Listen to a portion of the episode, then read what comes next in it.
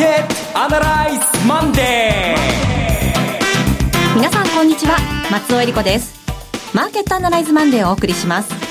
パーソナリティは金融ストラテジストの岡崎良介さん。はい皆さん夏バテなんかしてませんか？岡崎良介です。今日もよろしくお願いします。そして株式アナリストの鈴木一之さんです。おはようございます。鈴木一之ですどうぞよろしくお願いします。この番組はテレビ放送局の BS12-12 で毎週土曜昼の1時から放送中のマーケットアナライズプラスのラジオ版です。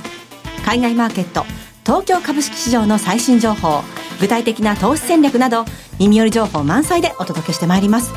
さて、この間九州での雨がありましたが、うん、今日は秋田がね、あの大変なことになっているようですけれどもあのこの暑さもありますけれども雨の被害っていうのも全国的にあってなんだか嫌なね、なんかもう あっちが A 地点から B 地点 B 地点から C 地点という感じでしかもその映像映されるものがここは日本かみたいなですねそういう映像が入ってきてちょっと言葉を失ってしまいますね。はいあのリスナーの皆さんの地域でいかがでしょうか、えー、その秋田の皆さんどうぞどうぞくれぐれもあのご自愛ください。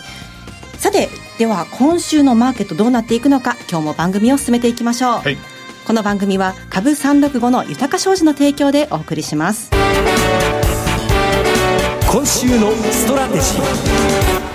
このコーナーでは今週の展望についてお話しいただきます。えー、先週は海の日でしたっけ？は。い。お休みだったんですけどね、えー、まあ先週、あるいは先々週か、なんか膠着感が強かったんですけども、今週は動き出しましたね。えー、っと、ちょっとした勝負の週になりそうな感じがしますね。勝負、うん、まあこれ売り方といいますか、売りのタイミングなんですね、はっきりとした。で、なぜかというとですね、えー、マーケットで細かい数字を見ていらっしゃる方はすでにお気づきかと思いますが、日本は先週1週間の動きで見ると株下がってるんですね、日経平均の方は。トピックス下がってるんですけどね。株価下がってるんですけども、ボラティリティも下がってるんですよ。はい。で、アメリカも同じように、ニューヨークダウは1週間で見ると若干下がってて、で、えー、ビックス指数もまたまた下がってるんですよ。で、小幅のちょっとした小さな下げで大したことはないんですけども、動きの両方とも似てるのは、両方とも投資家がですね、戻りの目処を確認したみたいな。うん、まあ日経平均で言えば2万円のせい、せ、やっとのことで2万何百円かっていうのは、これやっぱ売り物が出るなというものが、何週間かにわたってテストして確認できたんで、もうこれ以上売りはないなっていう具合に見てるんでしょう。ただ、一気にまだ売られてないから、あの、分だけ売りが出てないので、ボラティリティは上がっていないけれども、戻りの目処は確認したっていう展開。アメリカはというと、これまた同じようにですね、えー、じわじわと上がってるんですけれども、ようやくここでちょっとこう折り返した感があって、うん、で、決算の数字とか見てみるとですね、まだあの始まったばっかりなんですけど、あんま良くないんですよ、やっぱりね。期待以上超えるものが出てこなかったということで。となると、久しくまあマーケット硬直感が強かったんですけども、まず、えー、売り方っていうか、売りのタイミングとしては今週は非常に面白い、妙味があるところだと思います。で、加えて日本はというと、今はおそらく、株式市場よりも国会中継の方が、そうですね。視聴率高いんじゃないですか。視聴率っていうか株式市場にないですけどね。あの、加計学園と、それから稲田大臣の問題もありますね。うん、まあ今のところ、えー、特に大きな対価なくと言いますかね、はい、波乱なくすぐ過ぎてるかのように見えますけれども、ただいかんせんここでの支持率の急落で、うん来週でしたっけ？内閣改造はね。ねなんか今のところそんなに大きなニュースも伝わってきませんからね。はい、ここで、えー、リターンエースが取れるのかというと、どうもそんな感じでなさそうですから、そういう意味では今週は下をテストする。一週間になるような、そんな気がします。戦略的にやっぱり戻ったところをしっかり売っていくっていう週になるようなるような気がしますね。あの、経済環境が何か大きく変わったということは、これはあるんでしょうか？いや、環境が変わったとしたら、それはドル円の水準ですね。今日110円台まで入ってますよね。はい。で、日経平均株価の方は、上にはなかなか114円までえー、買われてもですね、なかなか日経平均株価は上がらなかったんですけども、あっさり110円台入ってくると、やっぱり2万円割れてくるという、下への脆さが見えてくることが一つと、それからアメリカの長期金利がやはり2.5に近づいたんですけども、やっぱり2.25ぐらいで止まってしまって、はい、で、先々週になりますけどね、氷の統計とか悪くなってからは、GDP の数字がやっぱり46も大して良くはないなと。ということは、えー、イエレン議長は年、あともう一回、年後半にもう一回利上げするとおっしゃってるけども、これはどうもないんじゃないかなとか、あるいは、えー、今週ですね、FOMC があります。25、26ですね、はい、で。ここで何が発表になるかっていうと、えーバランスシートの縮小の開始時期、ええ。これがはっきりと次回9月からというか、あるいはもう今すぐっていうのか、あるいはまた相変わらずはぐらかすように年内にというのか、3通りぐらいのパターンがあると思うんですけども、タイミングが決まったらやはりそこでですね、えー市場の方は織り込みに入る、リスク資産の調整ですよね、入りやすいだろうというところ、等々考えていくと、今週に関して言うと、なかなか買って、えー上げていくって言いますかね、えー買いで攻めていくっていう、その戦略の材料がない一週間になりそうです。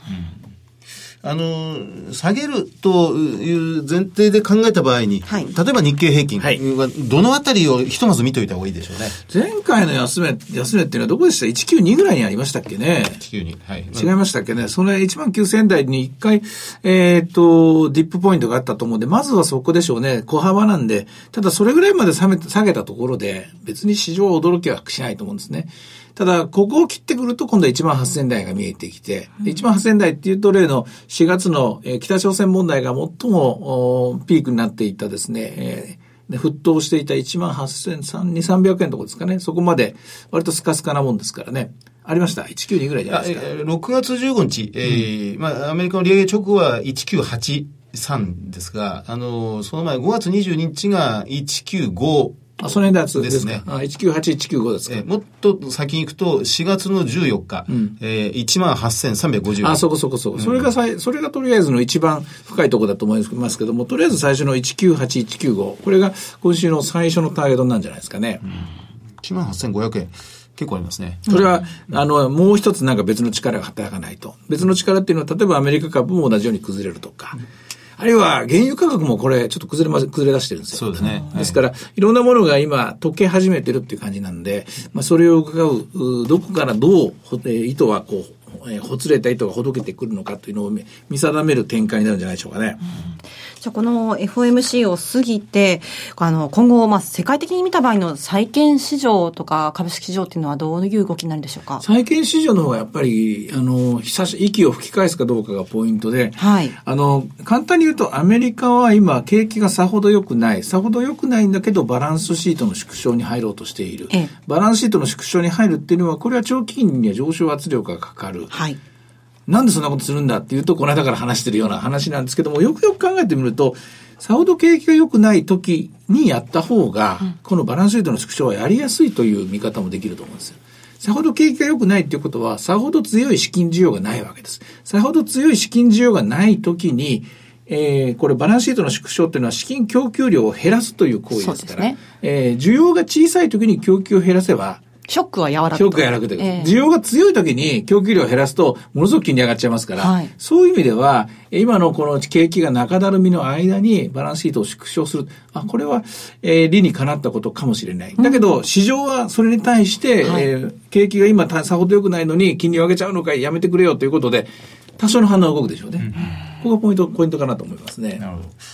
あの、ま、また全然話変わってしますが、あの、その土曜日のまマグダナルズテレビの方でゲストで吉井さんはいはいにお越しいただいて、吉井さんが注目するニュース項目で指摘されてましたが、その、大きなボラティリティが全然なくなってしまった。もうベタ泣きのような状況になってしまった。でもこれっていうのは、その、かえって怖いんだよ。リスクパリティ運用というものが導入されて、まあ、債券の感覚で株式を買ってるような状況があって、それが、この平準化するような動きになってきてる。で、これが逆に回った時が非常に怖いんだということをおっしゃられて、まあ、警鐘を鳴らしたようなところがありました。が、はい。それに今回入っていく、あるいはそれをやっぱり警戒するべき時に来てるということになりますね。えっと、まず最初に警戒しなきゃいけないのは、これ中央銀行が買い手になったという、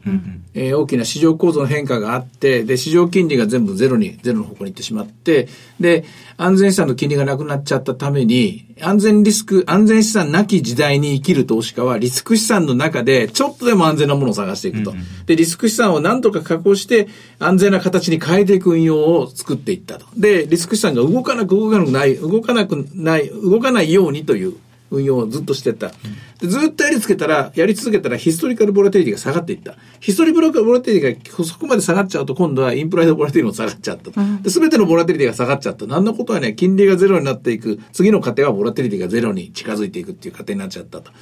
これが、巻き戻すとすれば、やっぱり金利がまず上がってからだと思うんですよね。で、金利が上がり出した時に初めて、まあ、吉井さんの懸念というものは実現化する可能性が出てくると思います。あとはその金利の上がるスピードでしょうね。うん、単純にボラティリティが上がる、だから株が下がるというものでは、ものではないと思います。ないないと思います。はい。金利が上がるスピードが、えー、どうでしょうね。やっぱり、えー、っと、四半期に25ベースぐらいが限界だと思うんですね。うん、25ベース。50ベース上がっちゃうとやっぱり相当あの、リスク資産から無リスク資産へのシフトというのが起こりやすいと思いますからね。やはりこれも鍵は、握ってるのは金利であって、だと思います、まあ、ハイルド債であったり、まあ、長期国債であったりということですね。それから株価に関連していますと、やはり為替が大きな影響はあるかと思うんですけれども、ユーロの方は。これはもう強いです。えー、えー、ずっとずるずるずる強くなっていて、はい、これはあの、厄介なことになりましたね。えっ、ー、と、テーパリングはするとかしないとか、やっぱりまだやりませんよ。いつするか気わかりませんよ。なんてことを ECB 理事会で言ったんですけども、ええ、為替市場はどうせやるんでしょうと。少なくとももうこれ以上金融緩和しないんでしょってことを、もう決め込んじゃいましたから。はい、ですからもうこれ以上ユーロを売る必要はない。あるいは、えー、ヨーロッパの債券を、国債をこれ以上買う必要はない。で、この傾向がさらにもう一歩進むと、これ以上イタリア、スペインの国債を買う必要はない。で、さらに言うと、ヨーロッパの社債を買う必要はない。ヨーロッパのハイルドを買う必要はない。ここまでずっと金利が潰されてきた。金利がゼロの方に近づいていく過程で買われてたものをこれ以上買う必要はない。という折り返し点に来たのかもしれません。えー、そういう意味では、えー、テレビでもお話しましたけども、2013年の夏、えー、バーナキショックの後ですよね。はい、あの展開というものを参考にしながらマーケットはゆっくりゆっくり、え次のポートフォリオににへのですね、えー、あの、銘柄交代って言いますかね、ポートフォリオ交換みたいなもの、えー、銘柄、アセットの入れ替えですね、始めてる最中かもしれません、ね、あ今まさに。今まさに。お金の動きが変わってきていると。はい、そうですか。えー、それからあの、ちょっと個別の銘柄について伺いたいんですけれども、先週、あの、安川電機が急騰しましたけれども、はい、あの、まあ、設備投資関連株活発でしたけれども、これは、鈴木さんどんなふうにご覧になってました？あの、まあ、現実のものになってきたっていうのが、まず一つありますが、うん、でも、まだわかんないですね。安川だけの問題、あの、まあ、高材料だった可能性も十分ありますし、はい、まあ、もちろん安川が良ければ、まあ、当然ファナックがいいし、あの、まあ、キーエンスも良いし、SMC も良いっていうことに多分、当然連想としてはなっていくんでしょうけど、しかし、まあ、だからといって、株式市場が全体先に入ってしまうと、それも押し潰されてしまうところありますけどね。えー、あの回復するとしたらそういうところからなんでしょうが、あの、でも、これは、まあ、トップバッターとしては、とても良い決算だったなというふうに感じますね。あのあたりは非常に重要な、えっと、原動力が歯車の一つなんですけども、時価総額的にさほど大きくないんですよね。はい。で、設備投資関連、もうみんなが知ってる安川ファナックって、まあ、ファナックはそこそこの数字であのありますけれどもね、だけどそれに比べると、やはり、なんといってもトヨタとか、うん、えー、ソフトバンクとか、この辺がマーケットのボラティリティ決めちゃいますんでね。えー難しいです。えー、時間があればもう少し込み入ったところも話したいんですけども、えー、っと、金利が上がってくると、一つキーキーワードは、はい、金利が上がってくると、まあ、金利が上がってくるとっていうのは、この場合は、長短金利差が拡大してくると、はい、本来は銀行株買いなんですよ。銀行は利ザヤが広がりますから。で、世界中に考えれば、例えばアメリカで、あの、このバランスシートの縮小があれば、長期に上がりますから、銀行株上がってくるはずなんですけども、日本はというと、イルド株コントロールやってるんで、長期に上がらないんですよ。だから日本の銀行業ってそういう意味では本当に今ね、チャンスなくなっちゃうんですよね。本当なら、えー、こういう局面になってくる、バランスシートの縮小だ、金利が上がってくる局面になると、日本の銀行株上がっていいんだけども、上がっては下げ、上がっては下げっていうことで、動かないでしょ？うん、やっぱりそれは日銀がまた、またここでもですね、ちょっとしたこう、なんて言いますかね、邪魔をするっていうのかな。せき止めちゃってる。お金の流れをせき止めちゃってるっていう動きがありますね。えー、総じてみると、今週一週間は、ちょっと。ちょっとでもね、あの、久しぶりに緊張感が走る一週間になるんじゃないかと私は見てます。えー、今週は、えー、勝負ですね。はい。えさて、株365の動きいかがでしょうか？え現在19,933円です。えー、たと、寄り付きが、あ、寄り付き高値ですね。984円。その後895円まで一回下がって現在933円。5番、日銀の ETF が入ってくるのかなっていうのあたりのとこですね。これを意識して止まってる展開ですね、今は。えそして、為替の方も、どうでしょうね。はい。ドル円は111円の、はい、まあ、丸1銭、丸2銭ぐらいのところですね。はい。まあ、これもう少し、えー、下110円台のところも、110円の76銭ぐらいまでいったみたいですけどね。こちらの方も、まあ、でもなんだかんだ言って111円っていうのは、ここ何週間の中では最も円高の水準ですからね。そうですよね。えー、恐る恐る円高が進んでるって感じですかね。はい。えー、さて、いろいろ展望していただきました。今週末土曜日には午後1時から放送していますマーケットアナライズプラスもぜひご覧ください。また、Facebook でも随時分析レポートします。以上、今週のストラテジーでした。マーケットアナライズマンデーそれではここで株365の豊商事からのセミナー情報をお伝えします。横浜のセミナーです。ニューヨークダウ上場記念特別セミナー in 横浜。7月29日、あ、今週の土曜日ですね、はい、えー、開催されます。第1部は、遠蔵さんが投資法を徹底解説するセミナー、混迷相場をどう乗り切るか、そして、遠蔵さんと大橋ひろこさんによる特別セッションも開催されます。第2部では、岡崎さんによるセミナーがございます。岡崎さん、今週末横浜です。今現在進行形で 喋ることが毎週毎週ちょびっとずつ変わるんですけども、はい、また一番最新の情報最新のですね、えー、っと統計とか最新のデータを駆使して皆さんに現場の今今の姿をですねお届けしたいと思います。会場は横浜駅北東口 A から徒歩5分。コンカード横浜6階、TKP ガーデンシティ横浜ホール 6B です。ご応募は豊か商事横浜支店。フリーコール0120-997-624、0120-997-624まで。受付時間は土日祝日を除く9時から午後7時です。えそして横浜の次は札幌です。ニューヨークダウ上場記念特別セミナー in 札幌8月5日土曜日12時半会場午後1時開演です。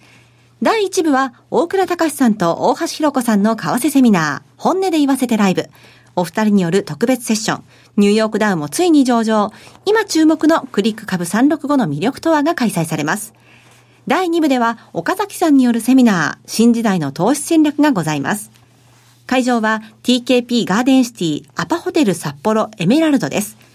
ご応募は豊か商事札幌支店。フリーコール0120-191-365 0120-191-365受付時間は土日祝日を除く9時から午後7時です。こちらも株式と為替の両方のお話が聞けるセミナーです。札幌だけでなく北海道にお住まいの皆さん、ふるってご応募ください。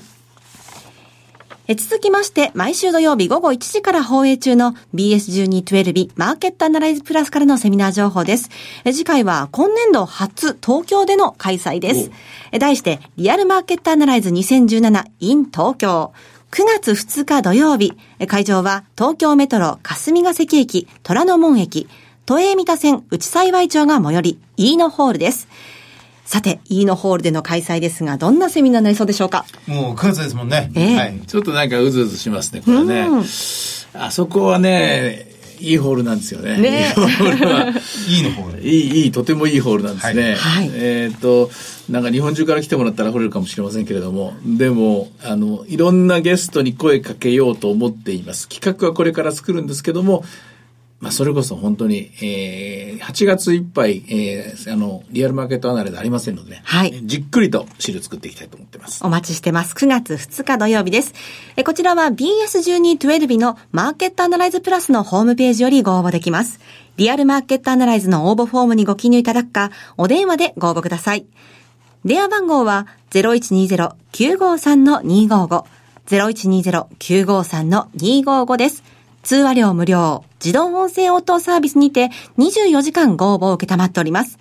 くれぐれもおかけ間違いのないようにお願いいたします。また、応募はお一人様一回限りでお願いします。個人で複数応募いただいても無効となりますのでご了承ください。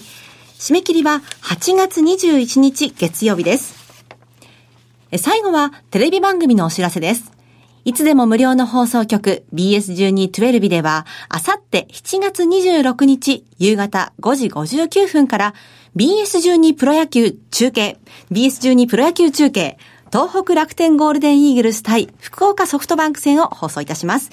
ペナントレースも熾烈を極める中、勝利を確実にもぎ取りたい両チームの熱い戦いをお見逃しなく。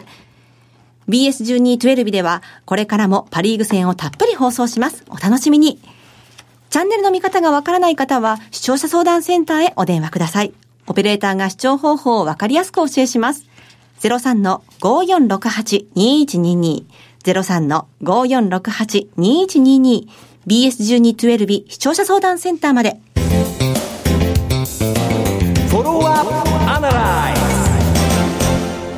このコーナーでは先週放送の BS1212 マーケットアナライズプラスについて振り返ります。はい。あの、楽天経済研究所イデアの吉井さんにお越しいただいて、上半期の投信パフォーマンス競争、クラブ、はいえーということをまとめていただいたんですけどね。まあ、本当にいつもながら頭が下がるのはよう見てますね。本当ですね細かいところまでね。あの、投信宅って株式市場の上場銘柄よりも数が多い。はい中から、まあ、良かったもの、まあ、そうでもなかったものを選ぶということですが、あの、良かったものとしては、オーストラリアの高配当ファンド。はいまあ、これがとても良いということと、あとという、かまあ、良いというか、流入、資金流入ですね。お金入ってきてるとうんいうことですね。あの、入ってきてるいいですね野村証券のこの AI 関連ファンドなんかも全部お金が入ってきたということで、ただ、お金が流れ出てる、流出する方は海外リートのファンドが随分、その人気がなくなってしまったみたいですね。やっぱりまあ、まだまだ毎月分配するのかしないのか、分配金が増えるのか減るのかっていうのがね、やはり流出入の鍵を握るファクターなんで、こんなことばっかり続けてちゃダメなんですが、が、とはいうものの、オーストラリアへの投資っていうのは、今通貨が非常に強いんですよね。そねここがポイントで、で、オーストラリアの通貨が強いというよりは、円が弱い。もうこれはもう誰もが知ってる事実なんだけど、円が弱い時に、じゃあ、弱い円はどこへ流れていくんだ。これを読むだけでもう、半分以上投資は終わってるんですよ、戦略は。もうここが分かったら大体何をすればいいか分かるわけで。でその時にみんな一辺倒でドルに行っちゃったんだけど、どうもそれが間違いだったなと思って今折り返していると。ただその一方で、えー人の行く裏に道ありみたいな形でカナダに行った人、オーストラリアに行ってた人っていうのは、よっしゃよっしゃと。そうですね。という状況です。はいそれと遅ればせながら、今ユーロに行って良さそうだぞってことでユーロに向かってお金が流れていると。で行ったり来たりしながら荒っぽい、えそれなりに、あの、津波にこう、押そ押し寄せられるみたいに困ったことになってるのがポンドかもしれませんけども、そういう意味では、この、えー投資信託のお金の流れを読むことも、実は通貨の流れを読むこと、これに近い、そういう、こう戦略立案かもしれませんね。それから VTR の方では会社指揮法について、はいあの、渡辺さんにお話伺いましたけれども、そうなんです。渡辺誠司さんはもう会社指揮を読破、はい全部読むって2000ページ。えーどちらも、どちらもすごい人ですよね。20年続けてると、ねいうことなんですかね。あの夏号のが一番情報が入るってお話でしたね。そうなんですよ。3月決算企業の決算を受けて、はい新しい2年先までの決算が出てきますので、1年4冊出ますけど、まあ、中でもこの夏号が一番、まあ、うたくさん売れるみたいですね。ええ。保存しておくのもみんなこれだけ取っとくと。いうことみたいで、毎年毎年夏号をもうバックナンバーで揃えてる人多いみたいで。た。だ VTR の中身は結構、結構、なんていうの、警戒的と言いますか、結構細かいところ、問題点っていうからいうところも指摘されてましたよね。そうですね。まあ、業績は先々少し控えめになってきてるということも言ってましたし、渡辺さん自身が今年という年は年にどっかで折り返すって見てますからね。えね年王が高くて年末向けて少し株価が下がるんじゃないかっていう前提でやっぱり見てるっていうところもあ影響してるんじゃないかなと思いますね。ねえその渡辺さんが注目するキーワードっていうのがこう必ず何かしらはい今後トレンドで出てくるということでしたが、今回 M&A です M&A ね、はいそして人材五輪オリンピックそれから IoT インフラ AI ロボットセキュリティ自動化ということでしたけれどもね。はまあなんかどれもトレンドになりそうですね。はい。はい、大変お話あの勉強になりました。えさてマーケットアナライズマンデーそろそろお別れの時間です。ここまでのお話は岡崎良介と、スイカズイキと。そして松尾英里子でお送りしました。それでは今日はこの辺で失礼いたします。さよならこの番組は株365の豊商事の提供でお送りしました。